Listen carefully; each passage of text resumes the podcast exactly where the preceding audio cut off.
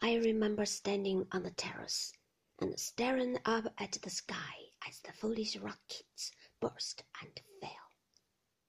There was little Clarice in a corner with some boy of the estate. She was smiling happily, squealing with delight as a squib spluttered at her feet. She had forgotten her tears. Hello, this will be a big one. Giles, his large face upturned, his mouth open. Here she comes. Bravo! Jolly fun, Jill. The slow hiss of the rocket as it sped into the air, the burst of the explosion, the stream of little emerald stars. A murmur of approval from the crowd, cries of delight, and a clapping of hands. The salmon lady well to the front, her face eager with expectation, a remark for every star that fell. Oh, what a beauty! Look at that one now. I say, how pretty!